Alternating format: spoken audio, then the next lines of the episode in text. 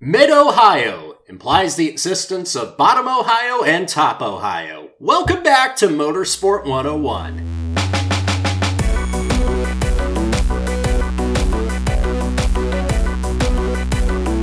Greetings, I'm RJ O'Connell, filling in for an absent, but still very much with us in spirit and in our hearts, Dre Harrison.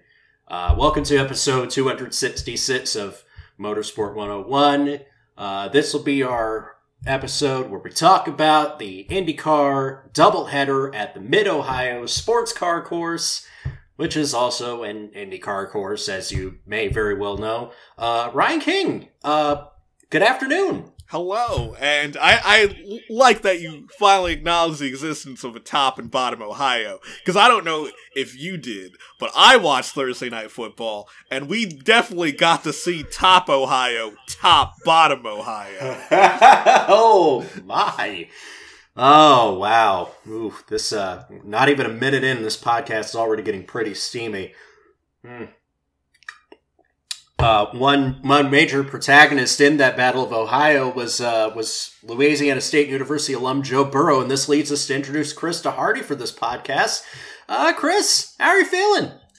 Feeling pretty well, and fellow Louisiana State University alumnus as well. Um, you, you know, whenever someone the IndyCar series goes to Mid Ohio, you know, it's just like okay, uh, a Scott Dixon playground. You know, let's look on to the rest of the races wait a minute, he didn't win either race? What the hell happened? Not only did he not win either one of these races, but this championship fight's not quite over just yet. We'll talk about Josef Newgarden, Scott Dixon battling at the front of the championship and the implications that these two races had some long struggling performers uh, finally getting their due as Will Power takes his first win of the season and Andretti Autosport sweeps a podium after a wretched season. But we've got tons of news to talk about as well, including news on driver announcements for 2020 and beyond. Sebastian Bourdais is coming back. Scott McLaughlin is finally here. We're officially racing on the streets of Nashville. Um, we've also got, if time permits, news from other series as well. So thank you very much for listening and watching.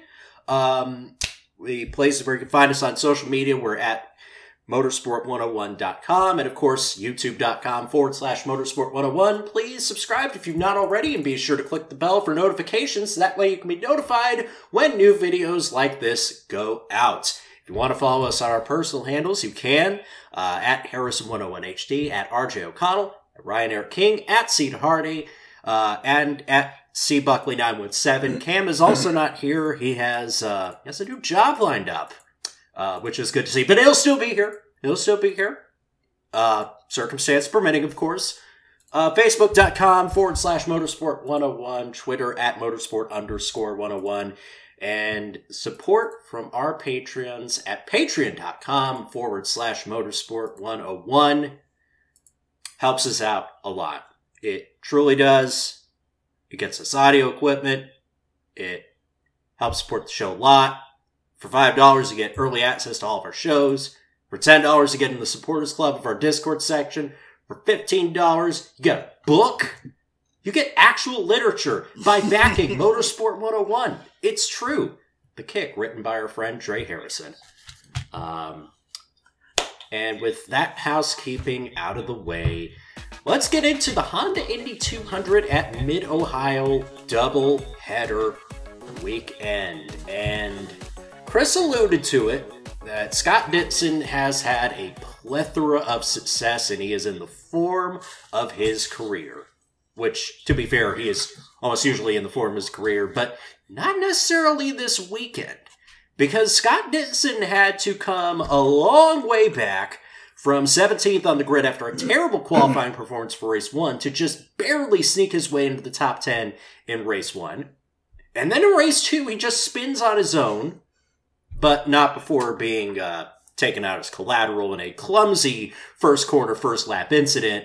He has to work his way back to get another top 10 finish in that race. And the big damage was done when Josef Newgarden finished second in race one. And what was a 96 point lead going into this weekend has now been whittled down to 72 points.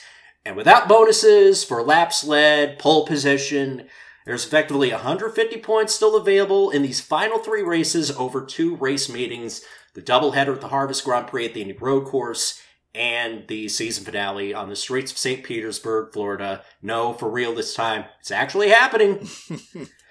and Uh, the Harvest Grand Prix, we should go ahead and just say, is allowing spectators. The Indianapolis Motor Speedway announced today that there will be 10,000 spectators that will be allowed to attend the Harvest Grand Prix uh, at two different grandstands where they're going to be stationed at. Uh, face mask required for the whole uh, time that you're there. But let's face it, if you're going out in public, you really should be wearing it in the first place. So that, that yeah. Damn right. So, King, I ask you, um, do you think do you think Josef Newgarden still has a shot to run this back and potentially put a late title push on Scott Dixon over these next three races?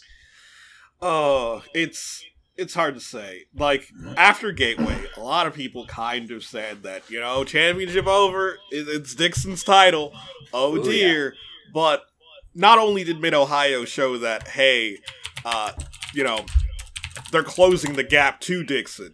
It shows that yes, even Scott Dixon has bad days, and a bad day could come at any venue, even ones where Scott Dixon's historically strong at.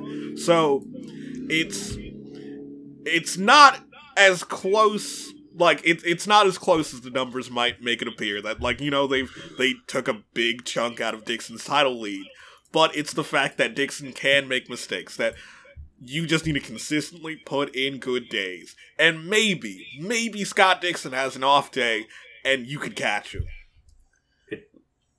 Let me put it to you this way: the only it, and this is just my own opinion. Your mileage may vary. The only way Scott Dixon loses this championship, in my opinion, is if he turns into Alvaro Bautista.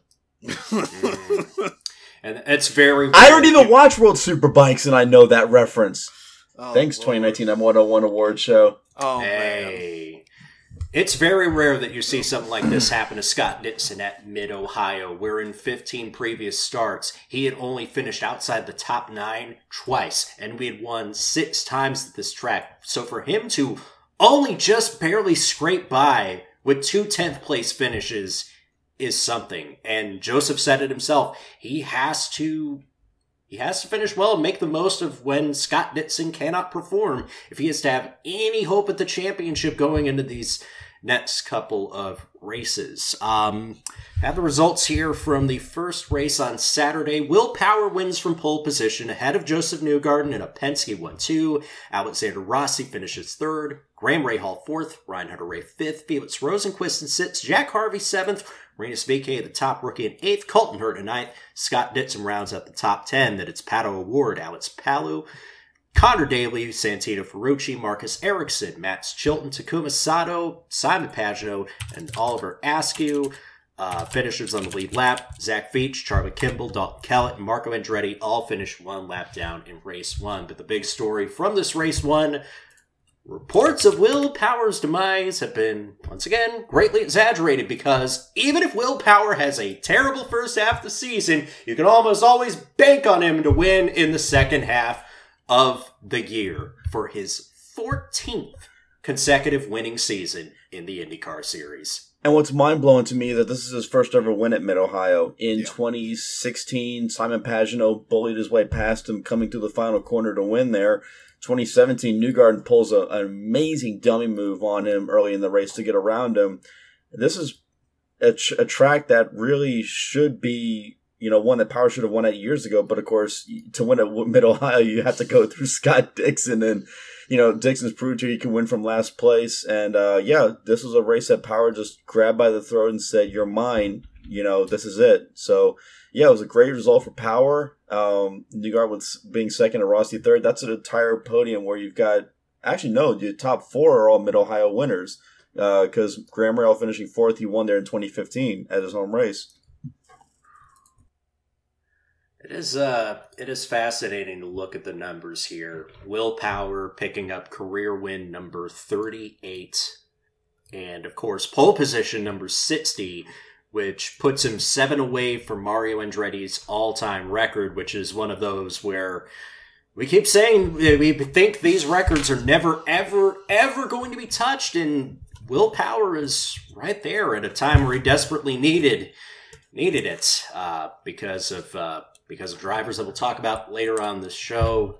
Um, obviously, great to see Will Power still on form. Penske one to finish and go and a bit of foreshadowing going into the next day that Alexander Rossi is able to pick up a podium finish at Mid Ohio because he has desperately, desperately, desperately needed anything resembling a break this year because it has not been kind to Alexander Rossi in 2020.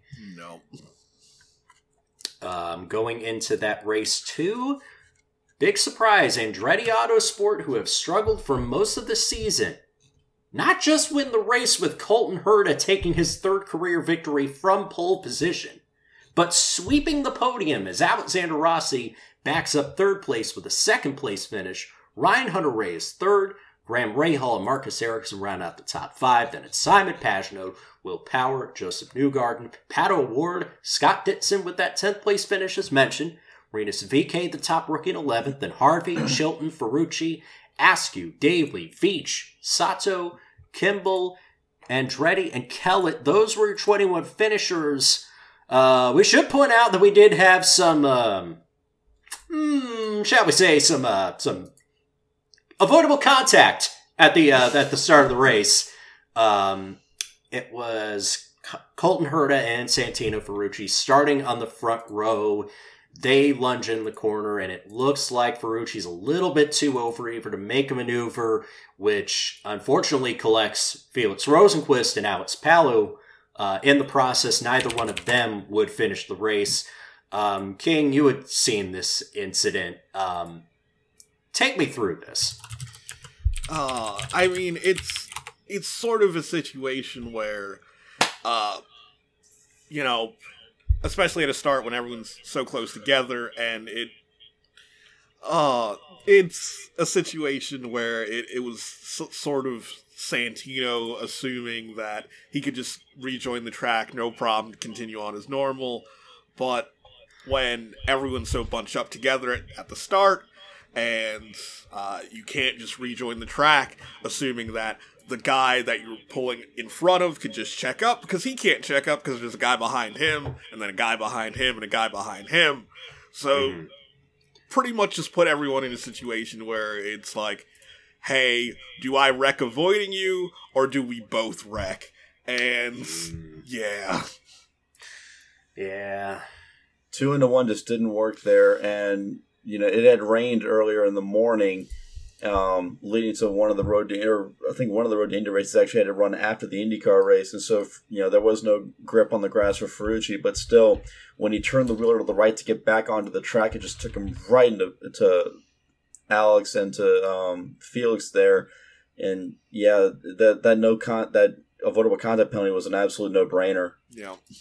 Yeah. Um, he was the only driver to get uh so he was sent to the back of the field. That effectively ruined his race, though not to the extent that ruined Felix and Al Palou just just couldn't get going. But uh, I cannot talk enough about how confident that Colton Herta looked in this race. And to be fair, when you watch these two races, these were two pole to win victories where the winner dominated these races. yeah For like Will Power, you sort of expect at this point, but I, I want to put it out there, and I know Robin Miller's a love him or hate him personality, but I, I saw this headline and want to share it when it comes to Colton Herta. They don't make young drivers like they used to, they make them better. Yeah. Uh, but yeah, in terms of the racing, like Mid Ohio is basically America's version of Mugello, where there's only like one or two. Like, there's one definite overtaking zone. There's a second one if you really push for it, uh, and no one could get close enough to really attempt uh, a move for the lead. the thing about um um oh, I just lost my train of thought. Um, never mind. You got Skip it. You got it. I, I, I'll, it'll probably uh, it'll probably come back to me. Just keep going. That's okay, man. Because like I, I, did manage to catch some of these races. I mean, not necessarily IMSA classes. There was some great action between. Uh, but really, you look at these races and you think that they're setting the table for some very interesting battles uh, uh, going into the final stretch of this season, as we'll talk about here in a bit. So, as we go through these championship standings, again, it's still Scott Dixon on top, as we've mentioned, but he had a 96 point lead. And again, that's come down to 72 points of an advantage over Josef Newgarden. That is 456 for Dixon, 384 to Josef Newgarden. We got an interesting battle for third place in the championship. Pato O'Ward, still third on 338 points. Colton Herta and Will Power with their victories jumped to fourth and fifth in the standings. And another guy who had a great day at his home track, which he is very proud to tell you is his home track, is Graham Rahal with a couple of fourth place finishes. He actually moves ahead of his teammate Takuma Sato into sixth and seventh in the standings, respectively. Uh, then you get further down to Simon Pagenaud at 220, 277 points. Ryan Hunter-Reay, 9th on 260. Santino Ferrucci, 10th on 249. He has five points out of Felix Rosenqvist in 11th.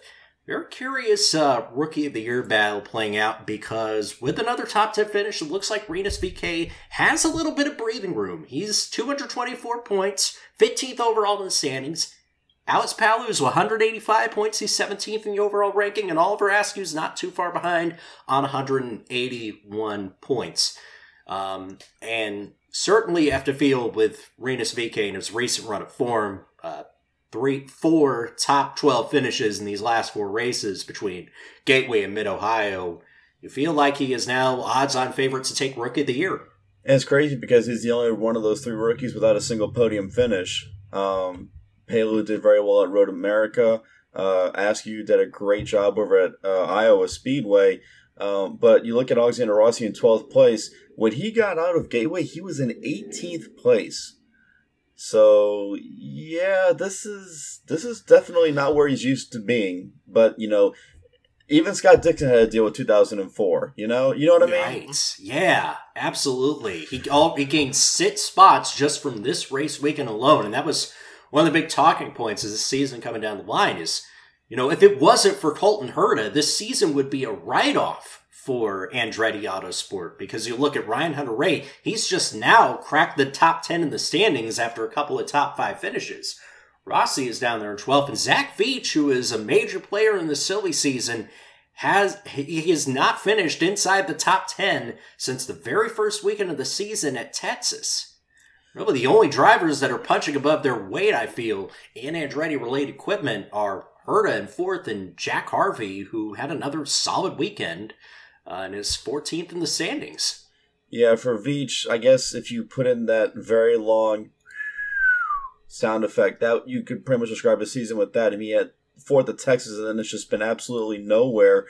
Um, it, it's it's sad because he's, you know, this is his third year at Andretti Autosport, and you know, he given his performances in the road to Indy the last couple of seasons that he was in there, I, you know, I was expecting more top ten finishes, but absolutely, I don't, I don't understand it. I really don't. Um, you know, and Marco's right behind him too. He's 13 points down on Veach as well. Um, I, I just don't see where Veach is at in Andretti Autosport next year. But I mean, I'm not the one signing the check, so so my opinion yeah. really doesn't matter in that case. Yeah, they are. Uh, it's Hunter-Reay. it's Andretti, who we who we should also mention is uh, he is 21st in standing. So not been a great year for Andretti Autosport in the whole. Uh, three out of its five drivers are are out of contract at the end of this year, and it's looking like James Hinchcliffe after a solid handful of performances. And can I say he has been excellent on television, though it is still weird that he's on television when he has so much to give as a driver. Uh, it's looking like he is very much at the forefront of a full time return to IndyCar which IndyCar will be back in two weeks' time on October 2nd and 3rd. It is the return of the Indianapolis Motor Speedway road course and the inaugural, in this modern era at least, the IndyCar Harvest Grand Prix, which of course was released in Japan as the IndyCar Grand Prix of Seasons. I will take out bonus points for anybody who gets that obscure reference. Uh, but we had more IndyCar news to discuss. Um, starting with Um, some race announcements. Um, this weekend, IndyCar made it official for the first time in a long time, pending, of course, a shutdown from local authorities or NIMBYs. We're going to have a new street race, and it's going to be in my backyard. Kind of. Yes. And then soon won't be my backyard longer because I intend to move soon within these next few months. The Music City Grand Prix on the streets of Nashville, Tennessee is confirmed on a multi year deal, and the first running will be August 8th, 2021. And King, what an interesting street course they have designed for us. It it has big, massive, original F1 Miami Grand Prix vibes. They're going to drive over a bridge, Chris. The Korean Veterans Bridge will become a uh, a major landmark of this event. So too is Nissan Stadium, home of the Titans and Nashville Soccer Club. Um, your thoughts, Chris, on this uh, brand new street track? From the ma- uh, overhead view, it looks like a ladle. Looks like a little gravy ladle. Get you some gravy on the side. It drives right by the uh, the Tennessee Titans Stadium as well, and um, yeah. There is a former uh, public relations person from IndyCar that now works for the Titans, so I'm pretty sure she's going to be very happy to see the IndyCar series setting up right outside where she now works. Um, I've driven by that area last year on my way back home from Barber Motorsports Park. Um, it's a pretty good area. Um, I'm looking forward to seeing how they arrange the street circuit. Um, Nashville's an interesting market. Um, although, if you really wanted to do something wild, we could, in theory, go to the concrete abomination that's right outside of Nashville the next week and have and have a combination ticket. And someone from Tennessee could put up a crap load of money for someone that wins both races. I'm just oh. saying, the Dolly Parton challenge. Come on, you gotta see. Come on, I can I can picture it now. Oh wow! You're suggesting a Music City Grand Prix followed Yes. by uh, a 200 mile oval race at the Nashville Super Speedway in Lebanon. Yes, yes, I'm suggesting that. I'm suggesting that Dolly Parton puts up s- some money to have a big thing for the Imagination Library. Let's let's do something big here. Let's think outside the box here, creatively. We, we already have a race going over a major bridge. I think we're good. But but stop at National there? Super Speedway, the t- the trophy for winning is a guitar. That's true, but I, I, I'm sure there are plenty of guitars around. I've been to some pretty nice guitar shops in Nashville, Tennessee. Uh, Don't bring just, Kyle uh, Busch to one though. Yeah, that's true. Uh, fun, two fun facts about this event. It's going to be one of the only major racing events to cross over a major body of water. And this will be the first new street course added to the calendar since the Houston Street Circuit uh, in 2013 on the site that was a Even football though that stadium. wasn't entirely. Entirely new. No, not entirely new because they'd done Houston before. Yes, in Not once, but 2006 and twice. 7. Well, the first site was at a a different part downtown, I Yeah. think. Yeah, Yeah. but uh, Champ Car raced in in that exact area. Yeah, that's right. Uh, for Mark Miles, Nashville is a world class city and global entertainment capital that provides an exceptional platform for our series. From professional sports teams and top live music acts to a burgeoning food and culture scene, it is a perfect home for a racing event of this magnitude. Urban street festivals have become a huge part of our DNA at IndyCar, and this three day festival, complete with a course that pushes the limits, will highlight everything Nashville and the sport have to offer, providing international travels, racing enthusiasts, and local thrill seekers alike with an experience of a lifetime. Hey, at least it's not another gosh darn bachelorette party. You know, one, one thing I do want to bring up about this, I saw a tweet about this about a few hours after the announcement came out. The people behind this race were going to do a two hour presentation for Roger Penske.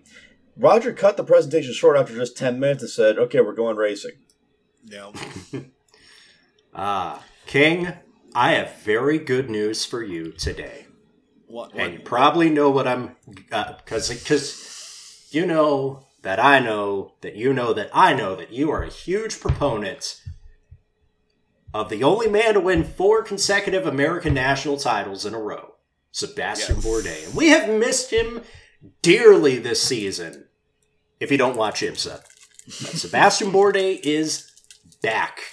Not just for the end of the 2020 season, which was previously arranged. He was set to drive part of the season in the 2020 car. Things just had not worked out yet. But he is back full time for 2021, driving the number 14 for AJ Foyt Racing. Now I know it's Foyt, but King, you gotta be happy that your man's is back. I, I'm definitely happy. Not gonna lie, when when you know it was announced that hey, Foyt are gonna have a press conference tomorrow, I was worried. A lot of people on social Oh media yeah, were worried. I was a little, I was a little worried too. Not gonna lie, but this is this is a much better development. yes, with Bourdais being back full time.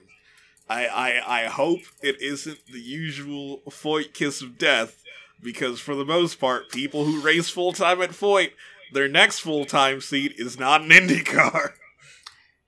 Assuming they oh. get one. Yeah. assuming assuming they get one, of course. But you know they they have a veteran driver that they can rely on uh, for for feedback and support. They desperately need this now that Tony Kanaan is moving further out of the picture. Don't. And I knew that Bourdais was not going to be done because when he was out of that Coyne ride, when he signed this part-time deal for 2020, he said, "You know, hey, I am not done with with IndyCar. It never, he said it himself, the conclusion of my IndyCar career was never meant to be dictated by Dale Coyne's decision, and certainly not under the time frame that I was faced with, says Bourdais. And therefore, I didn't want this to be the end after 2019. I really want to end my IndyCar career under my own terms. And when I feel like I'm either not going to be capable of bringing something to a team that I want to be a part of, or I stop wanting to do it, or I stop being competitive. And I just don't feel that I'm there has been uh, pretty solid in IMSA this season. Um, so, yeah, that, that obviously he's still got the drive and the passion, and uh, obviously great, great champion. And, and He hasn't lost anything. Oh no, definitely not. Um, but he, but he will be back uh, starting at the Harvest Grand Prix. Dalton Kellett's slate of races is run. Tony Kanaan's slate of races run. So now it is Bourdais in the 14 car for the final three races, which again the Harvest Grand Prix doubleheader on October 2nd and 3rd, and then St. Petersburg to close out the season. Uh, Actually, the team said they're going to have three cars at the Harvest Grand Prix. They're going to have uh, they're going to have Kellett uh, there Oh. as well as Kimball and Bourdais. Oh, nice. That is a good spot. Uh, Bourdais, this so far in the championship, they've run five rounds at IMSA. He has not finished outside the top four in any one of them alongside co-driver Joao Barbosa. Last bit of IndyCar news looks really interesting. Oh boy, we were hoping, and we were so devastated when the world was turned upside down, and we knew and just assumed it was never going to happen for at least, certainly not for 2020. But, Chris, Scott is here. It's the battle for the best Scott who's actually from New Zealand. only this only this one actually represents New Zealand. Scott McLaughlin is here. Scott He's coming. Arrived. I you, you know when I, before the, before everything and I, I'm just, I'm just gonna phrase it before everything happened. Mhm. Um, Scott was supposed to take place in like five or six races this year, and um, then you know the world lost its collective minds, and everything happened. Um, having watched Scotty the last few years in Australian supercars, he's got such an engaging personality and is so warm and Oh, we welcoming. love him. And- Who, what other active drivers have a award on our podcast that is given in a positive light? okay, Scott okay. McLaughlin. Well, and not only that, um, what I what I showed my father when um, when I was at my parents' house over the course of the um, the first few months of this whole situation, I actually showed him. He's like, "Yeah, who's this guy Scott McLaughlin that Penske was going to have driving for a few races?" And I showed him the the last few laps of the uh, Adelaide race in, from 2014 when he drove the Oh, Volvo. yeah. And then I said, Last corner pass and that and that very infamous slip of the tongue in the post race well, interview. and, and I and I said, Dad, this is why people know him for those two, two, mainly known for these two things. One for not letting Supercars version of Jimmie Johnson rattle him, and then two for being so happy at finishing second that he just blurted out the F word in front of everybody, and everybody loved him for it. I don't recall him ever being penalized. I don't recall him being fined for that. Well, I think uh, it was number one, it's Australia. oh yeah. look. I mean, look. we pretty much acknowledge that this is a much different society. Well, uh, okay, and okay. Chris and Zane can attest to this. Look, look, look. James. Well, what, what, I- what I'm going for here is that, you know, normally sanctioning bodies have, you know, codes of conduct. You can't do this, you can't do that, you can't say certain things. Yeah. David Reynolds, I'm looking at you here. Anyway, um, Bathurst 2014 or 2015, if any of y'all want to know. Anyway, um, but no, I guess it was because it was such a exuberance, a moment of exuberance. It was just a case of no one cared, and it was he, he's he was a very likable guy. Um, I mean, unless you're unless you were a fan of Craig Lowndes in the 2018 C- Supercar season finale, Yeah.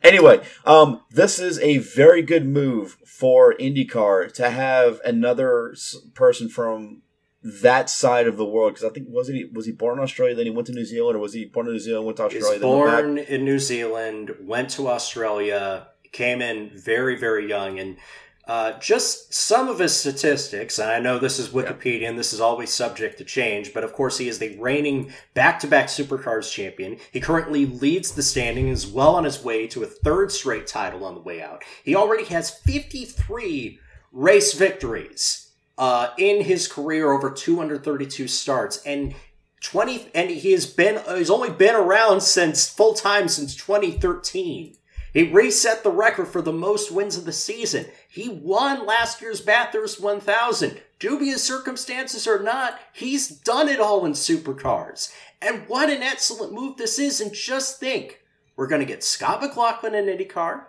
we've had fernando alonso do a couple tours of duty and we're going to get jimmie johnson. IndyCar, I don't know how they do it, but they seem to be getting guys from all different other series to at least want to check it out a little. Yeah, because I, I think while the popularity for IndyCar isn't there, it's still, you know, a tenth of NASCAR's popularity. Yeah, we're, still, we're never going to get back to where it was in the 50s, 60s, 70s, 80s, what have you. there- and that's fine. there's still the, the history and the prestige behind not only the Indianapolis 500, but IndyCar itself, the national championship. This is this is motorsport's oldest championship by a large margin. That's right. That's right. We were we were talking about some fun stories about the uh, the Astor Cup. So, And the like, Vanderbilt Cup. believe it or not, this year is the 99th national championship season. That's right. I don't even think college football has had a national championship that long. I know it hasn't. Uh, and, uh, college football's had more national champions. Like, it's the only sport that's had. But to be fair, to be fair, in in college It's not football, you can just you can just say you're the champion if you really feel it deep down in your heart. Although let's be real here, we say college football is not professional, but you've got to play at a professional level, so especially if you're going to beat teams in the SEC. But yeah, just just you know, IndyCar by far the oldest championship, 99th season. Uh, Formula One's on its 70th season, and and it's the second closest championship. Scott McLaughlin is already fifth on the all-time wins list. Let me let me cross-reference this here. Yeah, he's fifth on the championship. He's fifth in all-time series wins. Only Yeah. Whincup, Lowndes, Skaife, and Tander are ahead of him. He's ahead of Peter Brock and Glenn Seton. Yep. And he's not even 30 years old yet. Glenn Seton, who, uh, for those of you who don't know, was so famous for coming so close to winning Bathurst in 19, Yeah. was it 95? And his engine failed on his family owned Falcon with like, what, five or six laps to go? Definitely, yeah. He was, he was, of course, the guy. He was like for NASCAR fans, it would basically be the the equivalent of Tony Stewart. You know, all a decorated champion, one of the best there was. He just couldn't win the one big race in the calendar every year. Or Michael Andretti. But Yeah. yes, but to reiterate, Scott McLaughlin will be driving for Penske at the season finale at St. Petersburg. In the number three Shell V Power Dallara Chevrolet at St. Petersburg. And the rumor is, and this is only speculation for now, that Scott's going to be making a full time debut, and it's not going to be to replace Will or Simon. It's going to be a four car operation like it was a few years back when he had Will and Simon and and Juan and Elio.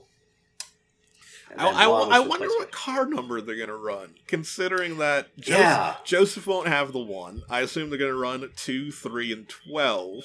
Yeah, because Elio's going to be a free agent at the end of the season. Uh, they're going to run 2, 3, and 12. They don't own the rights of the 4. Uh, Hmm. It- we'll uh, see we'll get to it when we get to it. McLaughlin's going to be in the three. In the 3. But, uh, yeah, they've already posted. They've already posted a picture. of the no, car. no. It's gonna- But what number is Newgarden going to run? I think it goes back to the two, two. He'll be in the two. or maybe it could. Well, it couldn't run the twenty-one because that's Carpenter's. I would have loved Yeah. to see that. It would have. It would have made my uh, my old Josef Newgarden uh, CFH racing shirt uh, timely again. It's not in the closet anymore. I can finally wear it now. Sorry, haters. Look, it's it's a very good lounge shirt. Lots of things happening in IndyCar, and I know we will be talking about a lot more stories as this offseason progresses. Uh, we did have some news from other championships as well we want to get into since we do still have time, of course. Again, thank you very much for listening and watching. If you're watching us on YouTube, why not go ahead, click the subscribe button if you haven't already. And if you haven't hit that bell for notifications over there, why don't you just go ahead and do that? Yeah. Help us out tremendously. Um, yeah, so um, sports cars are happening. Uh, by the time you're listening to or watching this, the 24 hours of Le Mans will have been completed. So, in for in lieu of having an actual Le Mans 24-hour preview, we would like to say congratulations, Toyota Gazoo Racing, on your third consecutive 24 hours of Le Mans overall victory for Driver A, Driver B, and Driver C. And with that said, the future is looking a lot brighter because King, the French are coming. yes. The French are finally here, and they're not just bringing pepper mills. Man, Al- Alpine's coming. Peugeot's coming. Uh, it looks like the ACO are like, hey, French manufacturers, open door. Uh, come in, please. Absolutely. So the the Rebellion Racing LMP1 program is winding down at the end of the season, but we learned that Alpine, who of course are going to take over the branding of the Renault Formula One team, uh, Alpine are going to take over Rebellion's old LMP1 program. They're going to continue that on, and their Oreca designed LMP1 car, powered by a Gibson engine, will be grandfathered in for use in the 2021 FIA World Endurance Championship, which we do have a calendar announcement for that to talk about too. Um, now the only problem is how do you balance out an LMP1 with the new hypercar class, which is meant to be much slower, much less powerful by design.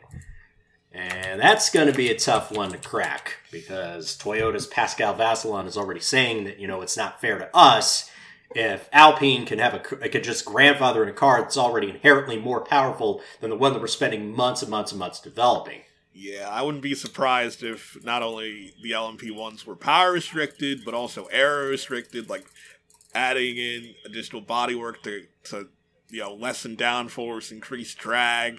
Like, it, it's going to take a lot of work to handicap the LMP ones. It's going to be a little bit silly. Yeah. And I know that Toyota is like, and I know Toyota's Toyota. They're they were the only OEM that stuck around through this whole time until we got to the hypercar. Until we got to this bridge to get us to hypercar. But historically speaking, King, I'm not saying that there has been some sort of collusion, but there are data points that suggest that if there is an inherent bias, it's on home soil.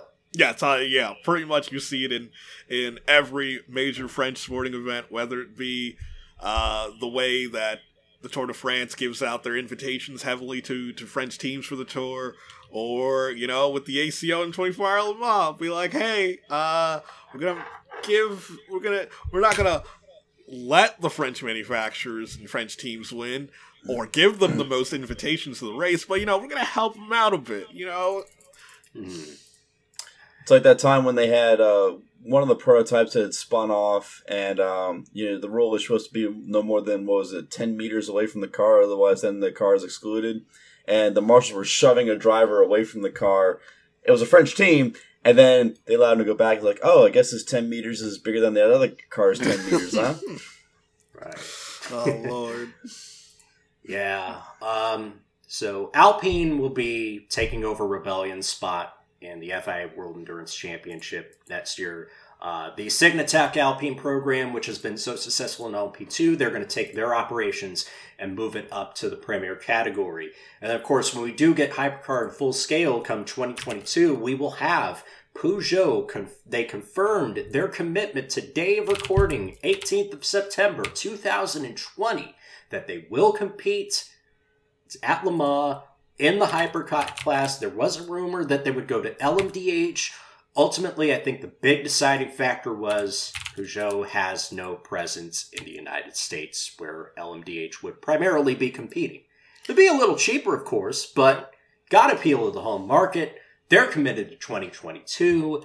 Um, Peugeot has a very much an on again, off again, on again, and off again relationship with the Grand Prix d'Endurance. But of course, this is pretty cool. And can I just say, because I know the concept car, the one that they revealed in the renderings, it's not going to look that cool, but it does look pretty cool. Yeah.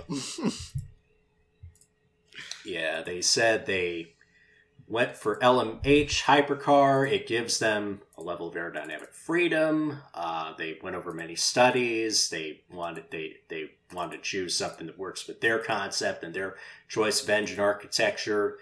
Um, and Peugeot are definitely going to make a splash when they arrive come 2022, which is about the time when we should expect the next generation of Daytona Prototype International, LMDH. We still don't know what the H stands for, for Chris, uh, but IMSA revealed its next iteration of the premier category uh, today in a press conference as well. And these cars will be racing, will be eligible to race side by side against the hypercars at Le Mans.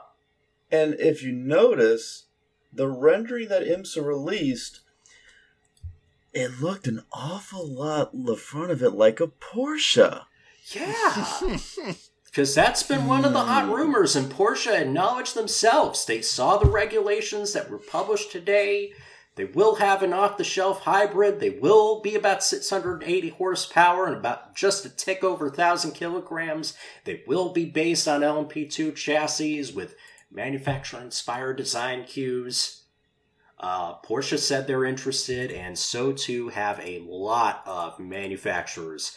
Uh, but today we got more and more technical regulations. Uh, we got the cost of some of the parts, including the hybrid powertrain system, which was a little bit more than we had originally expected.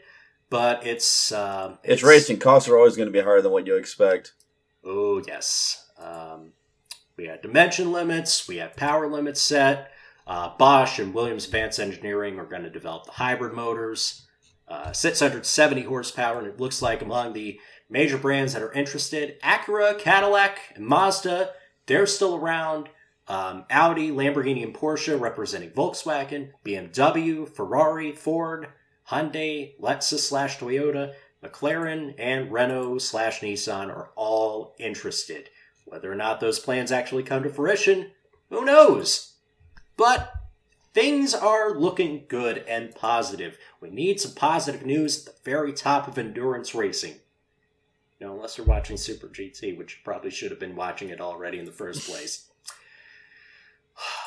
I I really should watch more of that. Um, it's one of the only series in the world I think that has a dedicated tire war to it, which brings about a very interesting dynamic. Well, feeling good about the future of uh, endurance sports car racing? Fantastic. Are we all feeling good about our chances of taking blueberry pies to the face when Alpine wins Le Mans? Oh god, oh god, oh god. Are we all feeling No. good about pushing our friends into the Lake Lloyd at Daytona International Speedway when it is safe to come to the Daytona International Speedway? When Uh. things calm down a little? Toki, you're number one. Ah, man. I don't know if we can leave that in. I, I really hope that we can get a larger group for the Rolex 24, like for car entries. I'm talking about because Yeah. you know, the Daytona 24 this year, it it was it's a missing. little thin. It, it was a little thin. Uh, there was no Nissan, um, and really, it, it this could give a massive boost to the to the field. And I can't wait to see it happen. I would I would love to see it as well. Um, NASCAR is in the playoffs. We have one more story here. NASCAR is in its playoffs, of course. Kevin Harvick is still one of the odds-on favorites. Bad Brad Keselowski won at Richmond. He was in the silly season until he wasn't. But a figure who is is our good friend Bubba Wallace, formerly, as of 2020, of Richard Petty Motorsports. Bubba is now a free agent and there have been many curious potential landing spots uh, that he has been linked with. Uh, initially, the prevailing rumor is with Chip Ganassi Racing in the number 42 Chevrolet, which, if you believe in karma or kismet or good things happening uh, at the expense of uh, people who've made terrible decisions, gotta say, Bubba Wallace going to the 42 car, considering who was in it at the start of this season, would be pretty awesome. then there was the rumor that Hendrick Motorsports uh, may have a seat available because, of course, Jimmie Johnson is stepping away, but Rick Hendrick said whoever is going into the car is already playoff contender, and Bubba Wallace sadly did not make the playoffs. But then there is one fascinating new player in the story. Gaunt Brothers Racing missed the Daytona 500, and that upset me because Daniel Suarez deserved better. But Daniel Suarez is stepping out of that ride at the end of 2020, and the prevailing rumor is that Toyota or Joe Gibbs Racing or somebody is going to inject a giant fucking a whole lot of cash and most importantly a charter so that they can make all the races into this Gaunt Brothers number 96 Toyota Camry to make it more appealing to sign a potential free agent driver like Bubba Wallace or like Erik Jones, who is on the way out at Gibbs. Um, a lot of places. And we still don't know what's going to happen with the old 43 car that Wallace is going to be leaving this season. So we know that Bubba Wallace can bring in sponsors and is by far one of the sport's most popular drivers. Um, where do y'all think he's going to land next season? I would Uh, certainly hope it's at a competitive ride, something that he can show more of his potential. Yeah, part of me does hope it's uh, the Ganassi 42, just on the basis of it's a lot higher profile, a lot more competitive ride than the 43. it, like, the proposition of going to the 96, like, it, part of it feels plausible, but, like, again, that line of thinking about going there hoping for more, not being guaranteed a better ride. hmm if eh, here's the thing given how 2020 has been so far i want to see more chaos in the situation rick hendricks said that the current driver of the 48 is in the playoffs Yeah. let's get will byron switch over to the 48 and put bubba wallace in the 24 Mm. Oh wow. I I hadn't even thought of that as a possibility, but I I do like where you're thinking. Now, of course, this is all completely speculative. There's absolutely nothing behind this except for crazy, wild 2020 thinking. Please be sure to credit at motorsport underscore 101 on Twitter. Yeah, we, we, we got the scoops if it happens to be true. And all I'm saying is that I, if 2020 does its thing, this would be the most 2020 thing to happen. Oh, and if you once again, if you subscribe to Motorsport 101 on Patreon and back us at the fit, back Motors podcast at the fifteen dollar level, you will get this book that our friendly neighborhood host Andre Harrison bought, and it's what I got in the early part of the podcast to bring up here. That's right. We are we are accredited writers. We're journalists, so of course this may happen, or I don't know, something weird might happen, yeah. or I don't know what's going to happen with this, but um, obviously, best of luck to Bubba and everybody else as they look to find new work going into 2021 because times are tough for everybody. Um, we'll be back next week to talk about, among other things, Le Mans, any other news that may happen to come up, should anything crazy happen. And, oh, we got MotoGP on this weekend, too.